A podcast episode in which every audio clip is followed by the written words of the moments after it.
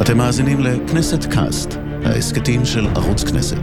עכשיו פרק חדש של קולות של שינוי, עם דוקטור הני זובידה. שלום רב, אנחנו בכנסת קאסט, קולות של שינוי, התוכנית שמביאה לכם את האנשים שיצרו שינויים בפוליטיקה ובחברה הישראלית. איתנו נמצא היום דוקטור עורך דין יריב וינצר, מקים ונשיא, תזכרו את השם, תנועת גיבורים קטנים. תרשמו את זה. הוא גם יזם חברתי. אהלן יריב, תודה רבה שבאת והצטרפת אליי. בשמחה, תודה רבה מה שלומך? שהזמנת אותי. אני נהדר. בכלל, כשאני יושב כאן בבניין הכנסת, אז זה נהדר. אז אני שמח שאתה פה ואתה מרגיש ככה. אה, בדרך כלל, אנשים שמגיעים לפה פחות או יותר יודעים מי הם, הפרופיל שלהם החברתי גבוה. אני הייתי צריך לקרוא עליך קצת יותר כדי להכיר אותך. אז בוא תתחיל לספר לי, מי אתה, דוקטור עורך דין יריב וינצר? אז מי אני? אני קודם כל בן אדם הכי אנונימי שיכול להיות. אני אדם ש... אה, תוצר היום, אדם בן 62, על משהו שילד בגיל 17 חשב מה הוא רוצה שהוא יהיה גדול. וידעתי שבגיל 40, אני קודם כל ידעתי שאני אהיה עורך דין, כי בתור ילד אמרתי, זה יהיה המקצוע שלי, זה היה דבר ראשון. דבר שני, אמרתי גם שאני רוצה להיות אה, אדם בעל מעמד כלכלי בסדר, וגם זה בסדר. אבל הכי חשוב לי, זה שידעתי שאני בגיל 40 רוצה לעשות שינוי בחיים שלי. לא יודע למה החלטתי בגיל 40 לעשות את זה, אבל ידעתי שאני אעשה את זה. החלטתי שאני אעשה משהו לטובת החברה הישראלית, משהו לטובת הקהילה הישראלית, ואני מאושר שיש לי את הזכות הזאת. יש בנו, סליחה, כמה דברים זהים. א', שנינו הולכים עם שני שעונים, תראה שגם אתה הולך עם שני שעונים. מדי פעם. לא נשאל איזה. אנחנו מרשים, לא, אנחנו מרשים לעצמנו את התענוג הזה, אה, ולשתינו יש אימהות מורות. נכון. אימא שלי, אימא שלי כ-30 שנה הייתה מורה לחינוך מיוחד בבית ספר הורים בגבעתיים, ובעצם שם ינקתי את הרעיון הזה של אה, גיבורים קטנים, את אה, סוג האוכלוסייה שאני רוצה לאמץ אותה, סוג האוכלוסייה שאני רוצה להביא אותה, וזה בעצם הסיפור שלי. יש משהו, לפני שאני נכנס לגיבורים קטנים ורגע לפעילות שלך, יש משהו בלגדול כבן של מורה, שהוא נותן לך זווית אחרת על החיים, נכון? לא סתם מורה. מורה לחינוך מיוחד. אה, איך אומרים, יש צה"ל ויש חיל האוויר. חינוך מיוחד זה מקום שאנשים עובדים עם הלב.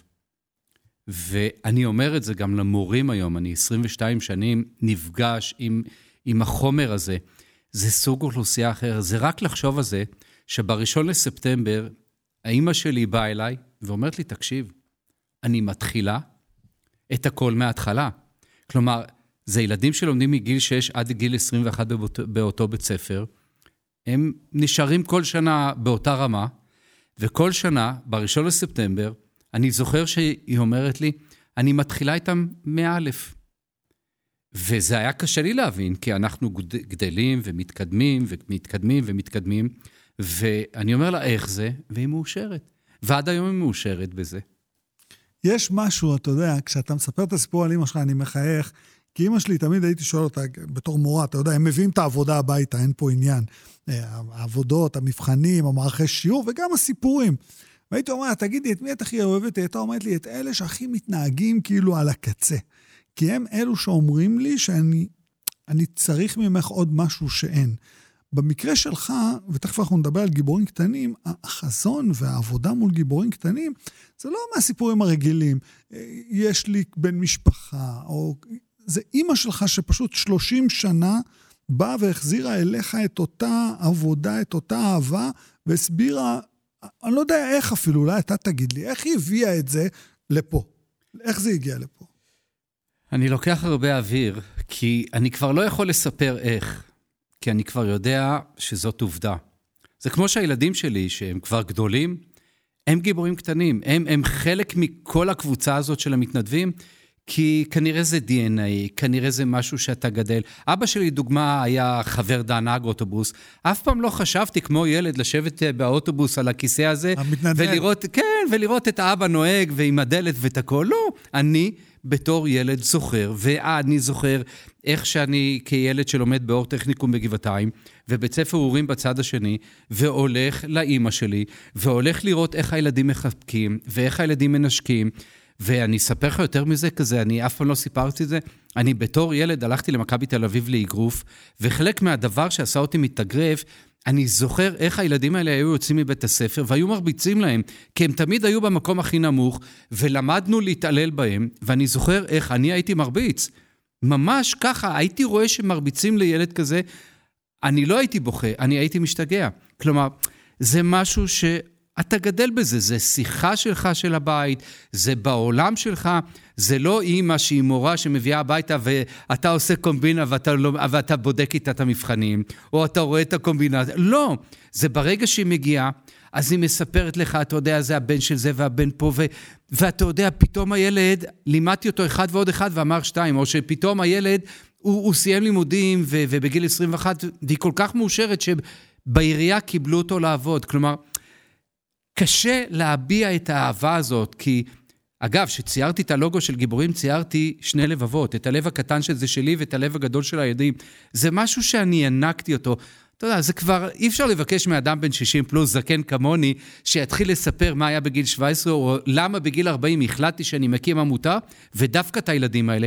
אבל ראיתי בזה את האושר, אני זוכר שהייתי בא לבית הספר, איך הם היו מחבקים אותי. את האושר בתור ילד, זאת הייתה שיחה בבית. מה שאמרת עכשיו, כאילו, זה... את hit הקורד, זה הכה באיזה משהו. לפני שאנחנו נדבר על דיבורים, אני חייב לשאול אותך, למה, מה מביא אותנו כחברה אנושית להתנהג בצורה הזאת? אתה תיארת את המכות, או הקנטות, או ההתעללות, או הבולינג. למה זה קורה לנו? אני ואתה כבר לא צעירים, אתה יודע, כאילו, אנחנו פחות או יותר בני אותו גיל, אנחנו מסתכלים על העולם, עברנו איזה דרך או שניים, ו- ואני חושב ש...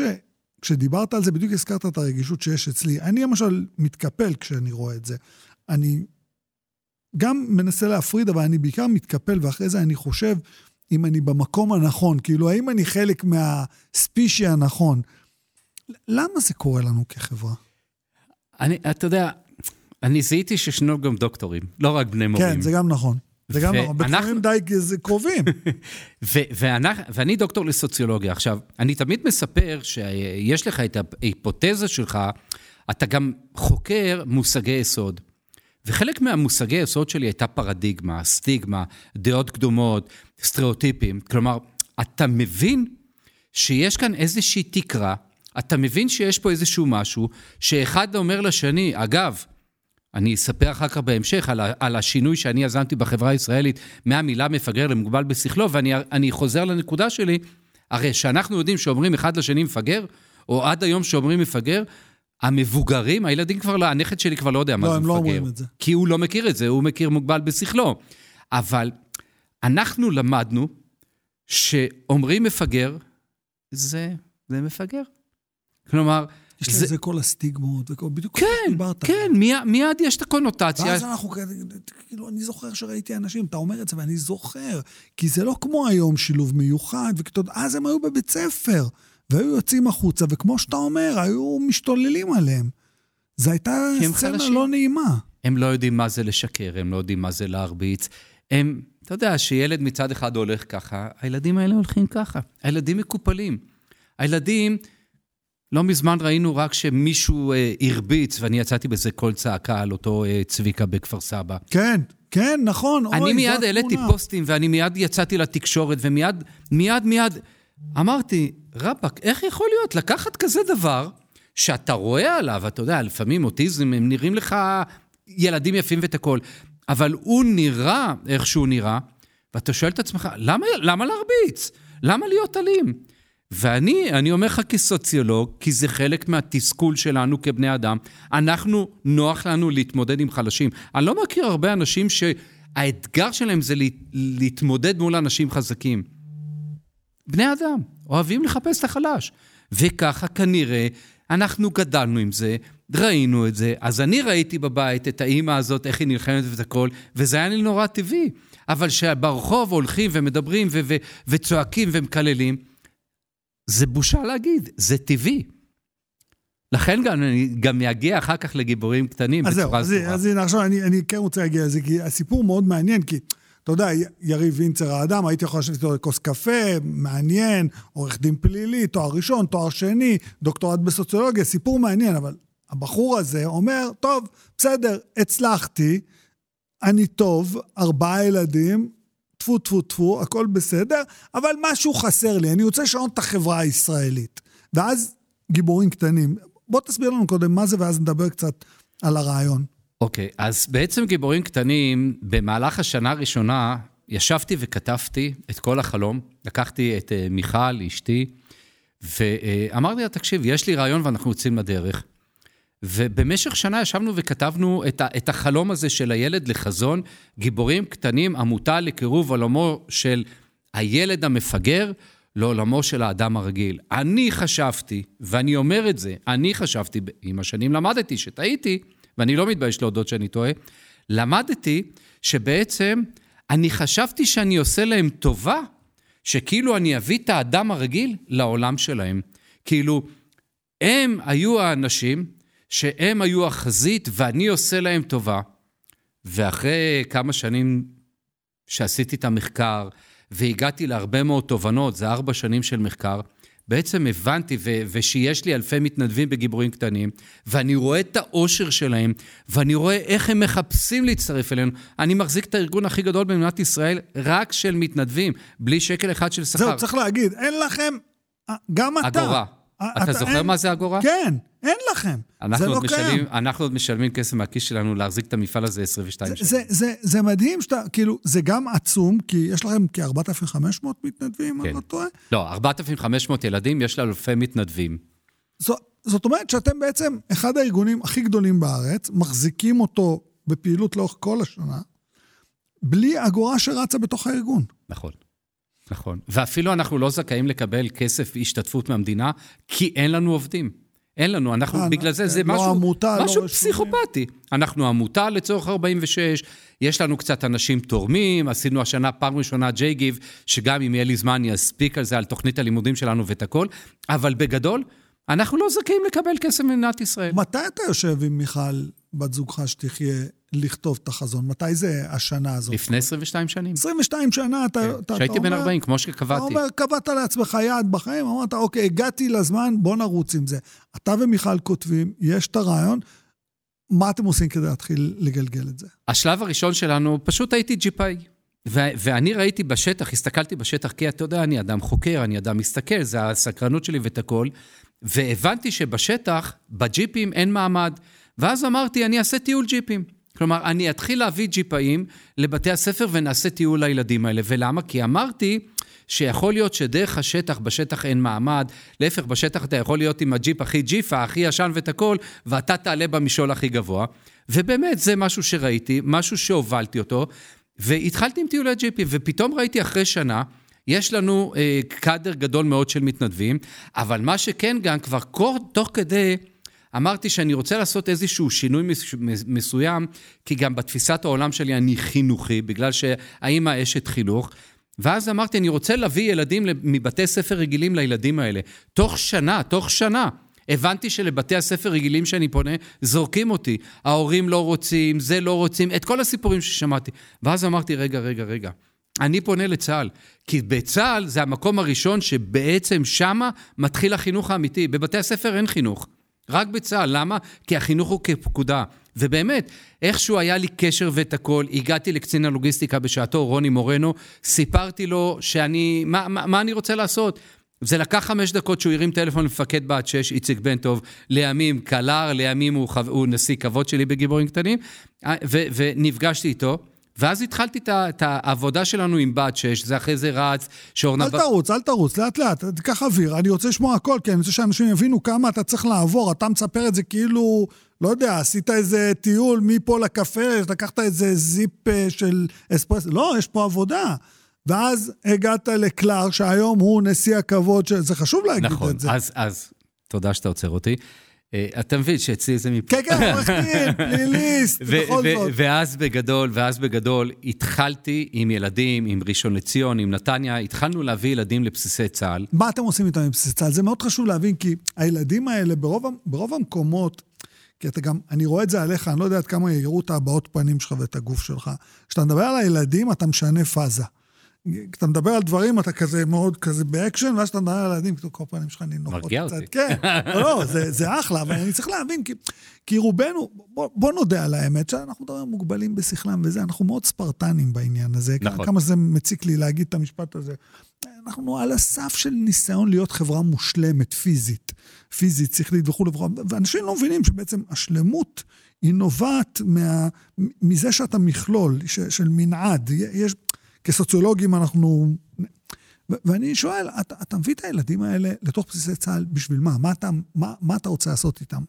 כי התפיסת העולם שלי הייתה שבעצם החיילים, המפקדים, זה דור ההמשך. המפקדים יהיו בעלי תפקידים. החיילים, הילדים החמודים האלה, שיש לי אגף תאומים כרגע גם בקבע, הם בסופו של דבר, מחר הם ישתחררו. הם יגיעו למקומות העבודה. הם יהיו הורים לילדים רגילים, שבעצם הם כבר גדלו עם זה שיש ילד, מוישה, אברהם, שרה, שפתאום פעם בשבוע, פעמיים בשבוע, הוא איתו ביחידה. הוא איתו בשלישות, הוא איתו בתל השומר, הוא איתו בחיל האוויר, הוא איתו בפיקוד העור, הוא בכל המקומות, יחד איתו, ופתאום הוא האח הגדול שלו. פתאום הוא מרגיש שמגיע המישהו הנמוך הזה, והוא מחכה לו מהרגע שהוא נכנס לבסיס, ומשעה שמונה הוא לוקח אותו, שמונה וחצי, הוא לוקח אותו לארוחת בוקר, אחרי זה הוא לוקח אותו למחלקה שלו, אם הוא נותן לו לשטוף עם משטרה צבאית את, ה, את הרכבים, שזה נהדר, ואם הוא לוקח אותו עכשיו לפרויקט חדש שלנו בכלא בשביל להוריד את הכפתורים, ואם הוא לוקח אותו לרחוץ כלים, ואם הוא לוקח אותו לעבודות רס"ר, זה לא משנה מה. קודם כל, התפיסה שלי הייתה שאנחנו נקרב אותם, ופתאום הם ילמדו שזה בני אדם. והדבר היפה, שאני רואה אנשים ברחוב, בקניון, היי, יריב, אתה נשיא גיבורים קטנים, אתה הרצית לנו, אתה באת עם הילדים שלנו, אתה...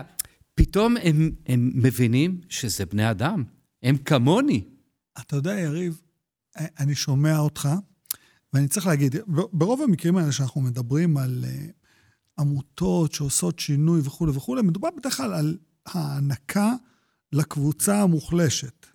אתה תקן אותי אם אני טועה. אני שומע ממה שאתה אומר, זה שפה אתה לא בטוח מי מקבל יותר או מי מקבל מה. אני אהיה נחמד, אני אגיד שזה דיפוזי במינימום, אם לא כמעט סימביוטי לצד אחד, שמקבל את הזכות לעשות דבר שהוא לא היה מקבל ביום-יום. אוקיי, okay, אז אני אגיד שתפסת אותי, על חם. כי בעצם, אתה טועה בינך לבין עצמך, וסליחה שאני אומר את זה, מי בעצם מרגיש התורם והנתרם. כן. ואני לאחר עשור שנים, כמעט בסוף מהלך הדוקטורט, לקחתי את גיבורים קטנים מעמותה לקירוב עולמו של ילד המפגר לעולמו של האדם הרגיל.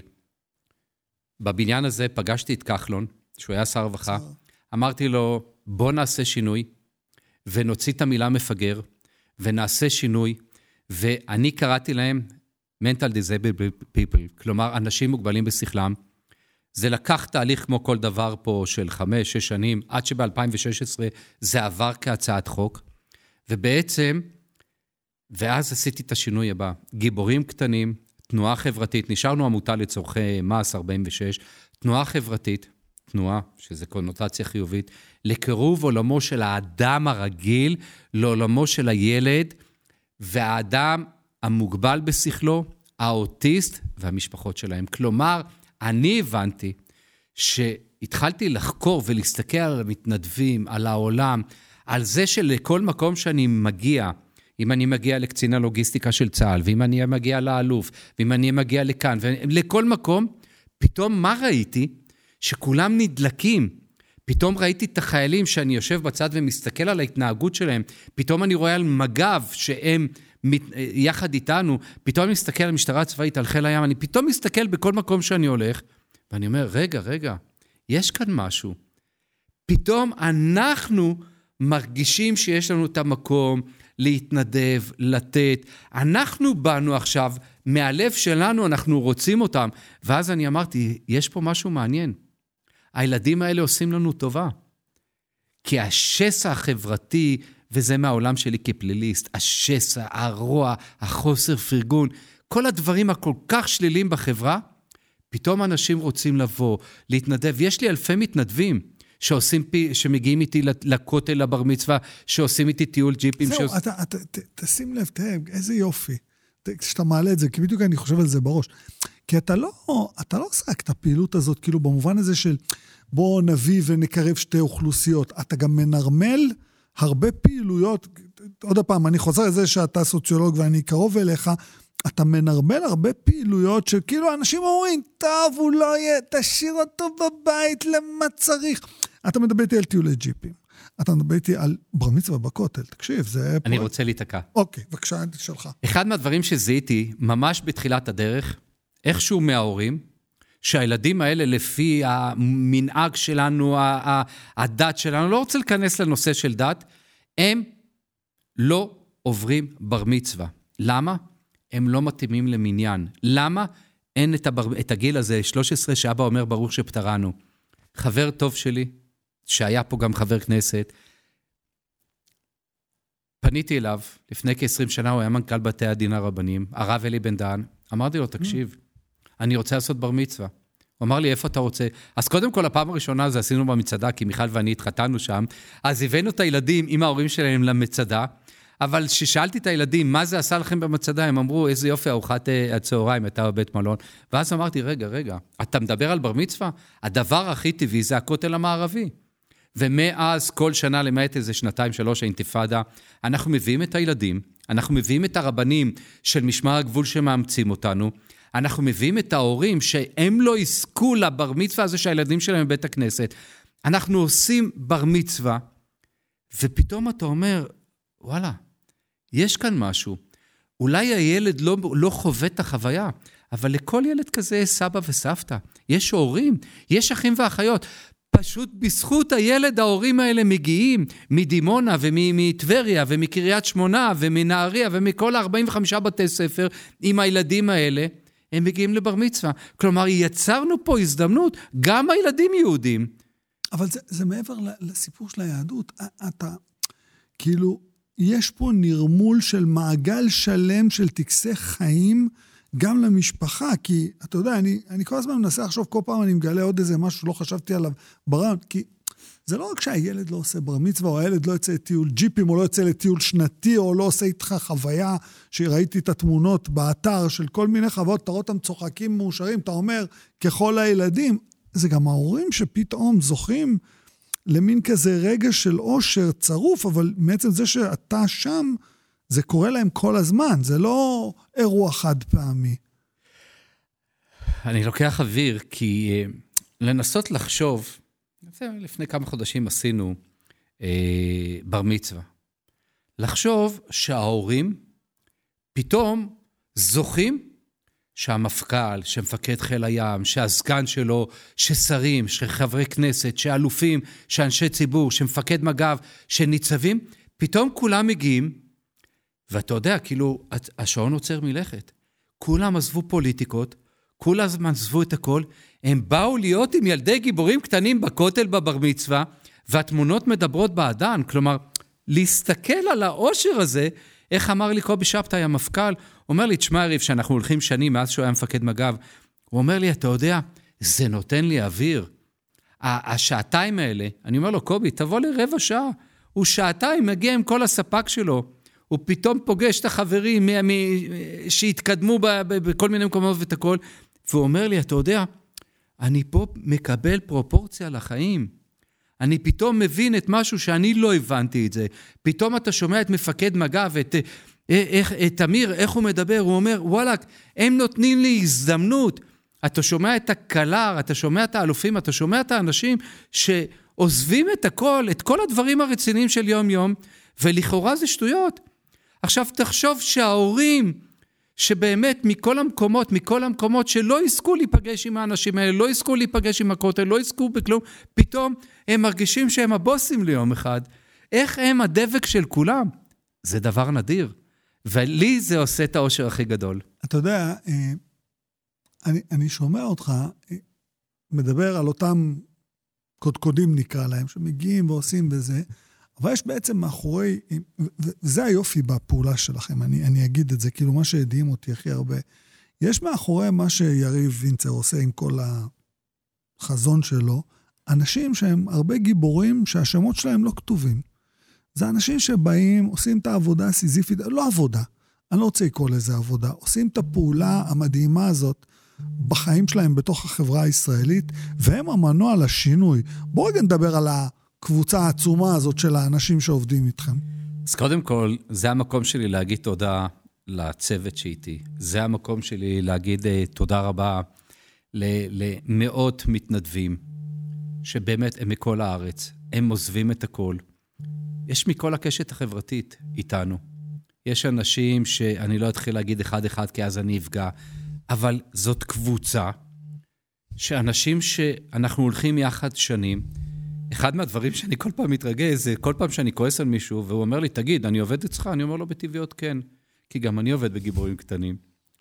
וזאת עבודה. נתינה, שאתה יודע אם זה כל יום, אם זה פעם בשבוע, אם זה לעזוב את הכל ולעלות לכותל, ואם זה להגיע למשט, או כל יום שישי קבוצה של 50, 70, 100, 150 ג'יפאים, אם זה חבר'ה אה, שמתנדבים במג"ב קבוע, שבמקום לצאת לשטח הם באים עם הג'יפים להסיע ילדים, אם זה חיילים שכל שבוע עם הילדים האלה, שהם אומרים למפקדים שלהם, אנחנו רוצים היום להגיע עם גיבורים קטנים לכותל. אנחנו רוצים להגיע ליום גיוס, אנחנו רוצים להגיע לכל מקום. כלומר, אתה מבין שאנחנו כל כך צמאים, וזה מקום עבודה. כי מקום עבודה זה מקום שאתה מחויב אליו. ובאמת, אני כל פעם, אני רואה את המתנדבים שלי. אגב, למתנדבים שלי אני אומר, זה לא ברור מאליו. שבאים ואומרים לי בכל מקום, אתה יודע, תגיד תודה לזה, ותגיד תודה לאלוף, ותגיד למפכ"ל, ותגיד... אני לא אומר להם תודה רבה.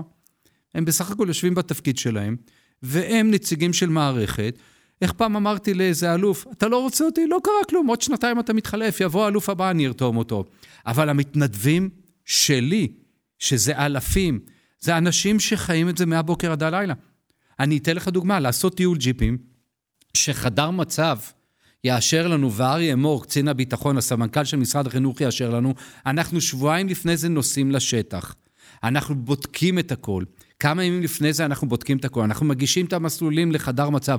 אנשים עוזבים את הכל ועושים לך יום-יומיים הכנה בשביל שהילדים יהיו מאושרים, בשביל שהמתנדבים יהיו מאושרים. אתה יודע, זה משהו שנותן אושר. פתאום אתה יוצא מכל הקונכייה הזאת שאתה חי בה כל יום בקופסה הזאת, פתאום אתה מרגיש שאתה שותף למשהו, וזה האושר. אני חייב לשאול אותך, אתה יודע, אמ, לא אמרתי לך את זה, אבל כשעושים חיים, הזמן עובר מהר, נשארו לנו ככה איזה שלוש דקות. מה? אמרו לי שעה. אני חייב לשאול אותך, אני רואה אותך, אתה כמו שמש עכשיו, כאילו, אתה קורן, אתה מפגיז קרניים של שמש. למה לא עוד אנשים עושים את זה? במובן זה, כאילו, אני, אני, אני שמח שאתה פה, אני לא שמח שהמדינה לא פועלת יותר על מנת למלא את התפקיד שלה בעניינים האלה. והשאלה שלי היא, למה אין עוד... מהסוג של החיוביות הזאת שאתה מביא, במובן של השסעים בחברה הישראלית, ו, ותסיים במשפט כאילו, מה צריכים לעשות כדי להצטרף אליכם בגיבורים קטנים? תראה, קודם כל, אני אלך לסוף להתחלה כי אין לי זמן. אז להצטרף לגיבורים קטנים, אפשר להיכנס עכשיו לאתר של גיבורים קטנים. אה, יש שם מקום להרשמה, יש שם טלפונים, יש שם מיילים. תפנו אלינו, או אני אישית אחזור אליכם, או מישהו מהצוות שלי יחזור אליכם. אנחנו זקוקים למתנדבים, אנחנו גם זקוקים אם יש אנשים שגם רוצים. יש אנשים שהתרומה שלהם זה כסף, כלומר, יש אלה שרוצים להגיע לטיול, יש אלה שרוצים להגיע למסיבה, ויש אלה שרוצים לתרום כסף. למה לתרום כסף? כי להביא את הילדים לכותל זה 70 אלף שקל, כי זה, זה 30 אוטובוסים מכל הארץ וזה הרבה כסף. אה, למה לא כולם עושים את זה? כי תראה, כל בן אדם נולד אחרת. יש אנשים שנולדו להיות מובילים, שזה לא בושה להגיד את זה. זה לא בושה להגיד את זה. יש אנשים שנולדו שהם צריכים להיות בארגונים, במקום מסודר. עכשיו, יש אנשים שמתים לעשות את זה, אבל הם לא יכולים כי אין להם זמן, אין, יש להם עבודה. יש, יש הרבה סיבות. אני מאושר שאלוהים נתן לי את האפשרות שאני אוכל להוביל משהו בחברה הישראלית. אני במהלך 22 שנים אני עושה את זה. אני לפעמים ויתרתי על תיקים, לפעמים דיב... עשיתי הרבה מאוד דברים. אני לדוגמה, שיש אירוע גדול כמו גיוס לצה"ל, שיש כותל, אני לא נוסע לחו"ל, למרות שאני מאוד אוהב לנסוע לחו"ל. אני מנהל את החיים שלי לפי יומן גיבורים קטנים, וזהו, זה המפעל חיים שלי. זה משהו שעשה אותי מאוד מאושר, והאושר הכי גדול שלי זה להסתכל מהצד על המתנדבים, להסתכל על הילדים, להסתכל על ההורים שלהם, להסתכל על הקשת החברתית הרחבה הזאת ולהגיד, רבאק, אפשר לעשות משהו במדינת ישראל מהלב אל הלב ובהתנדבות. אז שים לב, אני אגיד כזה דבר, אתה דוקטור, אתה עורך דין, אבל אתה בעיקר לב ענקי של נתינה ועבודה מדהימה. יריב וינצר, היה לי לעונג לארח אותך, כיף גדול. תודה רבה. אני רוצה להודות לכם שהייתם איתנו בעוד כנסת קאסט קולות של שינוי. תיכנסו, גיבורים קטנים, זה, זה פשוט פנטסטי הדבר הזה. תלכו, תראו איך זה, תירשמו. עד הפרק הבא, נתראה.